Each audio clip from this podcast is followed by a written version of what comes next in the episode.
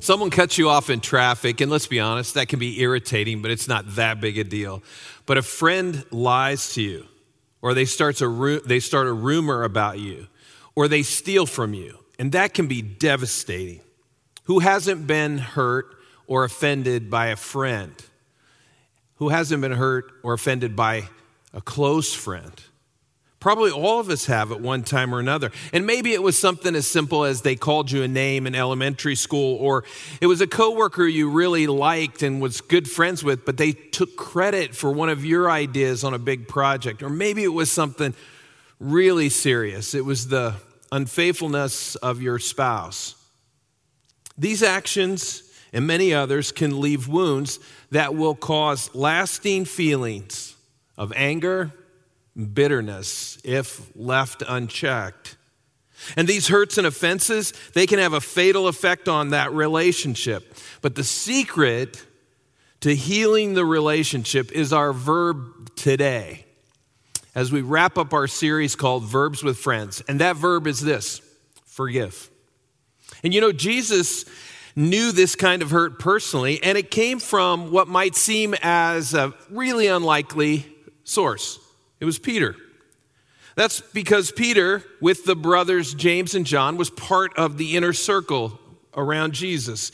It might not have surprised many that Judas Iscariot would betray Jesus, but I think it was a shock to most when Peter was the one who denied ever knowing Jesus. Let me give you a little history about Peter and his relationship with Jesus. Peter was one of the first two disciples called by Jesus, Peter and his brother Andrew, the very first two who were called by Jesus. And Peter was a fisherman when Jesus first met him. And Jesus called him to walk away from everything. He said, "Come follow me." And Jesus and Peter did just that. He left his life behind him.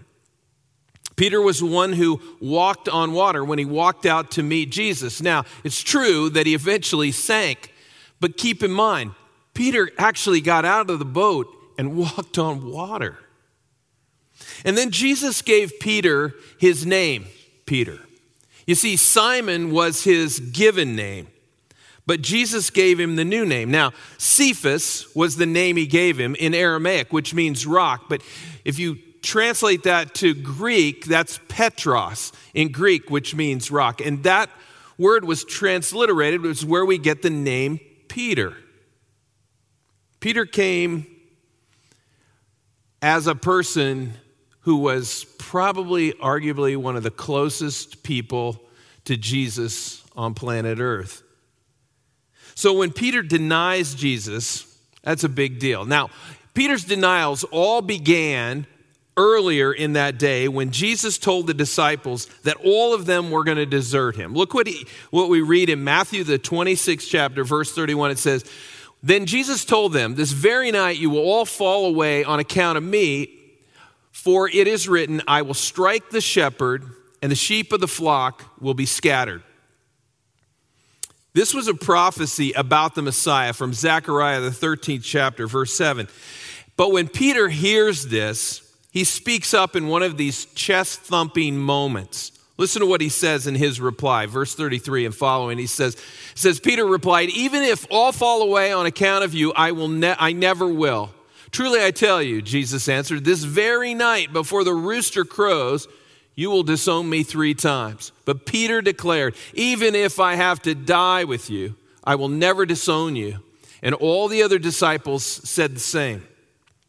So Peter brags to Jesus that no matter what happens, you can always count on me.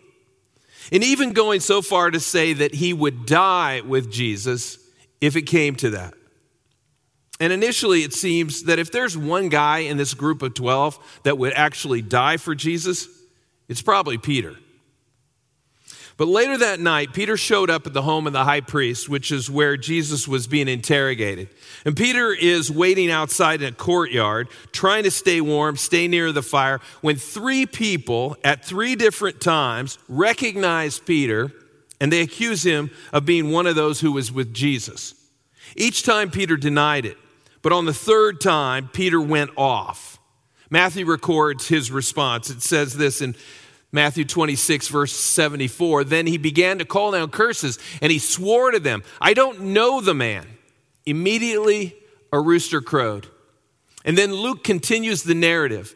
In Luke 22, 61 and 62, it says, The Lord turned and looked straight at Peter. Then Peter remembered the word the Lord had spoken to him Before the rooster crows today, you will disown me three times. And he went outside and wept bitterly. Peter denied knowing Jesus three times, and then the next day, Jesus would be crucified. As Peter wept, he was likely consumed with his regret. He had failed his closest friend, and there was nothing he could do to repair the damage that he had done. But on the following Sunday, Peter gets word that Jesus has risen from the dead. And when he hears this, he takes off running to the tomb to check this out for himself. And he found the tomb as, as it was told to him, it was empty. Jesus would be seen by many people after the resurrection. In fact, on one occasion, a crowd of 500 people saw him. On several of these sightings, Peter was present. But it isn't until the last chapter in John's gospel over, of Jesus' life that Jesus has a conversation with Peter that is directly related to Peter's denials. Peter is with six of the disciples on the Sea of Galilee when Jesus appears. And after eating breakfast together with them, Jesus and Peter take a walk and they have what is what we would probably call a semi private conversation. John is not that far away. They haven't had a conversation, a personal talk like this since before the crucifixion. We find this, this conversation in John, the 21st chapter. Pick it up in verse 15. It says, when they had finished eating, Jesus said to Simon Peter, Simon, son of John, do you love me more than these?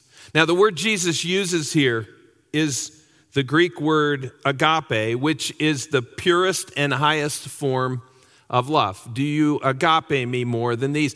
Yes, Lord, he said, you know that I love you. But Peter uses the word phileo. Phileo denotes more of a brotherly love or a brotherly affection, which is a much less intense form of love. Peter knows the word that Jesus uses, but after denying him three times, Peter's humbled and he just can't bring himself to rise to the highest level to use the word agape. Then Jesus says, Feed my lambs.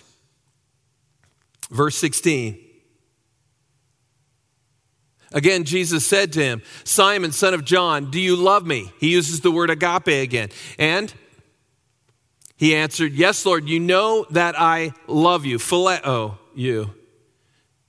Jesus said, Take care of my sheep. Finally, the third time he said to him, Simon, son of John, do you love me? Now, Jesus uses the term phileo. Peter was hurt because Jesus asked him the third time, Do you love me? He said, Lord, you know all things. You know that I phileo you. Jesus said, Feed my sheep. Jesus gives Peter three opportunities to confess his love. Now, this has had to be a hard time for Peter because by the third time Jesus asked him, Do you love me? Peter had to have understood the connection between his three denials and these three questions Do you love me? This is why the writer John includes in verse 17 that phrase Peter was hurt because Jesus asked him the third time. It's in this instance we see the humbled version of the Apostle Peter. By backing down to the more human level of love, Jesus completed the reinstatement. In effect, Jesus is saying to Peter, I know you're giving me all the love that you can, and it's, not, it's enough. Jesus shows Peter that he forgives him. Jesus gives Peter a path to respond to. He said, Feed my lambs, take care of my sheep, feed my sheep. He's telling Peter, Shepherd the flock. And Peter would. Peter's life would be evidence that he loved Jesus, that he was a shepherd to the flock, that he loved the church that Jesus was entrusting to him. Forgiveness has the power to restore relationships. Jesus forgave Peter, and their relationship was restored. And Peter thought it never would be after Jesus' crucifixion. That's what Peter saw when Jesus asked him those questions. This story emphasizes that despite our human weakness, our failures, our sins, Jesus is eager to forgive us and restore that relationship with us. Let's take a minute here and look at how we might apply what we see in this encounter between Jesus and Peter. The question I want to ask is how to respond when I'm the one who caused the hurt. There will be those times when you will be the one who wounds a friend. Maybe something you say, something you did. How should you respond in that moment? Now, I know that this may be hard to believe, but I have offended more than my share of people over the course of my lifetime. And most of the time, it's been due to me joking around or attempting to be funny. Rarely have I intentionally meant to hurt or offend anyone. In 2017, I was in Nepal with a, on a mission with several ministry leaders from around Lexington. Now, Lexington had adopted Nepal as the country that we were going to work to see that every people group in Nepal would have the Bible in their own heart language. I didn't know most of the guys that were on this team, but I was getting to know them while on this trip. And for me, humor is very disarming. It's a way to break down walls. And so I was making these new friends by telling funny stories. Every day was packed with all kinds of activity teaching, visiting uh, village churches, encouraging ministry leaders around the country, sharing the gospel, and much more, much more. But every night we would gather together to eat dinner together. One of those nights, one of those guys on that team started teasing me because my mom had sent him a friend request on social media. And he was teasing me, saying, You know, your mom wants to know how you're doing. Is, is Monty eating his vegetables? Is he, is he getting enough rest? He was really giving me a hard time. Now, my mom had been following our team like a lot of people in Lexington were, but she became interested in the various ministry groups that were represented on this team, and that's why she sent the friend request. But he was giving me a hard time and started teasing me that night at dinner. And so I, I just verbally punched back, throwing a zinger back at him with regard to his mom. Nothing serious. But that ended the teasing.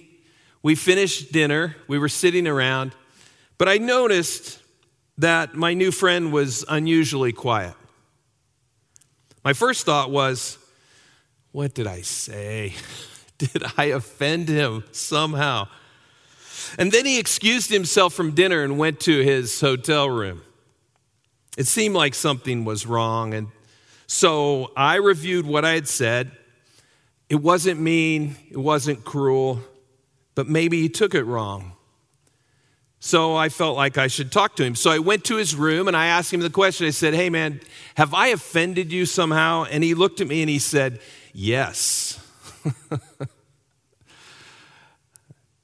he said that his mom had died almost a year earlier. And because of that, he felt that my teasing him was very insensitive and completely inappropriate.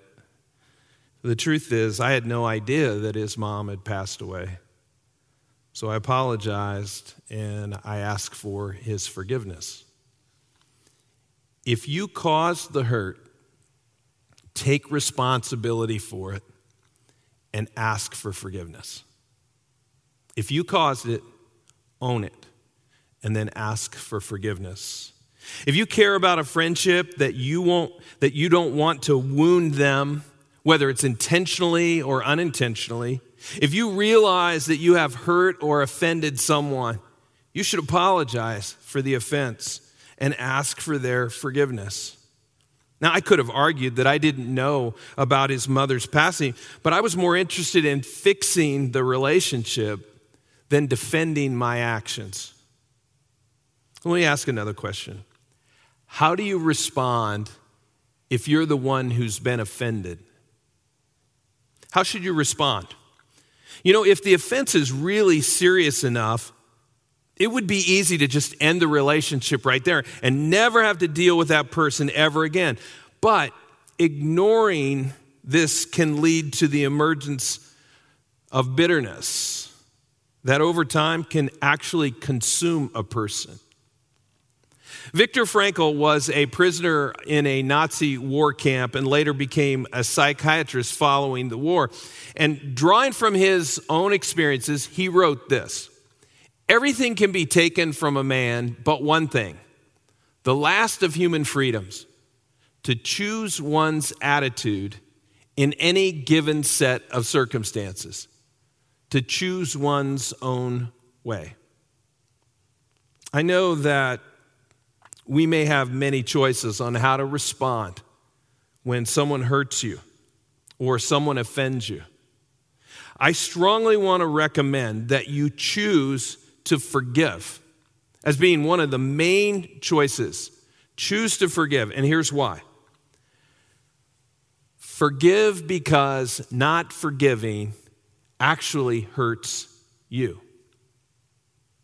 They may not miss another wink of sleep over this, but you will spend hours of sleepless nights thinking over those offenses. And it can just build up inside of you. Hebrews 12 15 says, Guard against turning back from the grace of God. Let no one become a bitter plant that grows up and causes many troubles with its poison. There are many who are living with this bitter plant. They're not even completely aware of it because they've learned to function with it for so long. You know, 1 Corinthians 13 5 says that love keeps no record of wrongs, but bitterness, it keeps detailed ledgers of every wrong ever committed by those offenders. We remember what he did, or what she said, or how she said it. And that was over 10 years ago. And yet it, it just seems like it was just yesterday. This bitterness acts like a cancer in our soul. It eats away at us. It hurts our relationships with other people. It even can hurt our relationship with God. Anne Lamott, a writer, wrote, Unforgiveness is like drinking rat poison and hoping it kills the other person. How ludicrous is that? And yet, that's what unforgiveness can lead to. Why would you want to go around holding a grudge that hurts you? So, why should we forgive? Well, let's start with the most basic reason unforgiveness hurts me. Forgiving someone can be difficult because sometimes we feel like they don't deserve it or they've never asked for it or and they're just like they don't even care. And so they don't really deserve the forgiveness. And that's not what we're talking about. We're just talking about if forgiveness is good for me to forgive them it's good for me then what can i do to forgive them? I want to give you three things that i think can help us to forgive. The first is this. Pray for people you struggle to forgive Pray for them. Now, don't pray that they get hemorrhoids or get run over by a bus. If you pray that way, then you're probably missing the point, okay? We should pray like Jesus prayed when he was on the cross. He looked to heaven and he prayed, Father, forgive them. Forgive them. Craig Groeschel said, My prayers for others may or may not change them, but my prayers for others always changed me. And isn't that our hope? That we can grow past that wound and that offense? So pray for people you struggle to forgive. Number two, forgive like Jesus. Jesus is the one who set the gold standard on how to forgive. He gave his own life to forgive you and me. In Colossians 3, verses uh, chapter 3, verse 13, we read, Bear with each other and forgive whatever grievances you may have against one another. Forgive as the Lord forgave you. The Apostle Paul is saying, Hang in there with each other. Forgive when you're sinned against. And if you're not sure how to do that, then forgive the way that Jesus forgave you.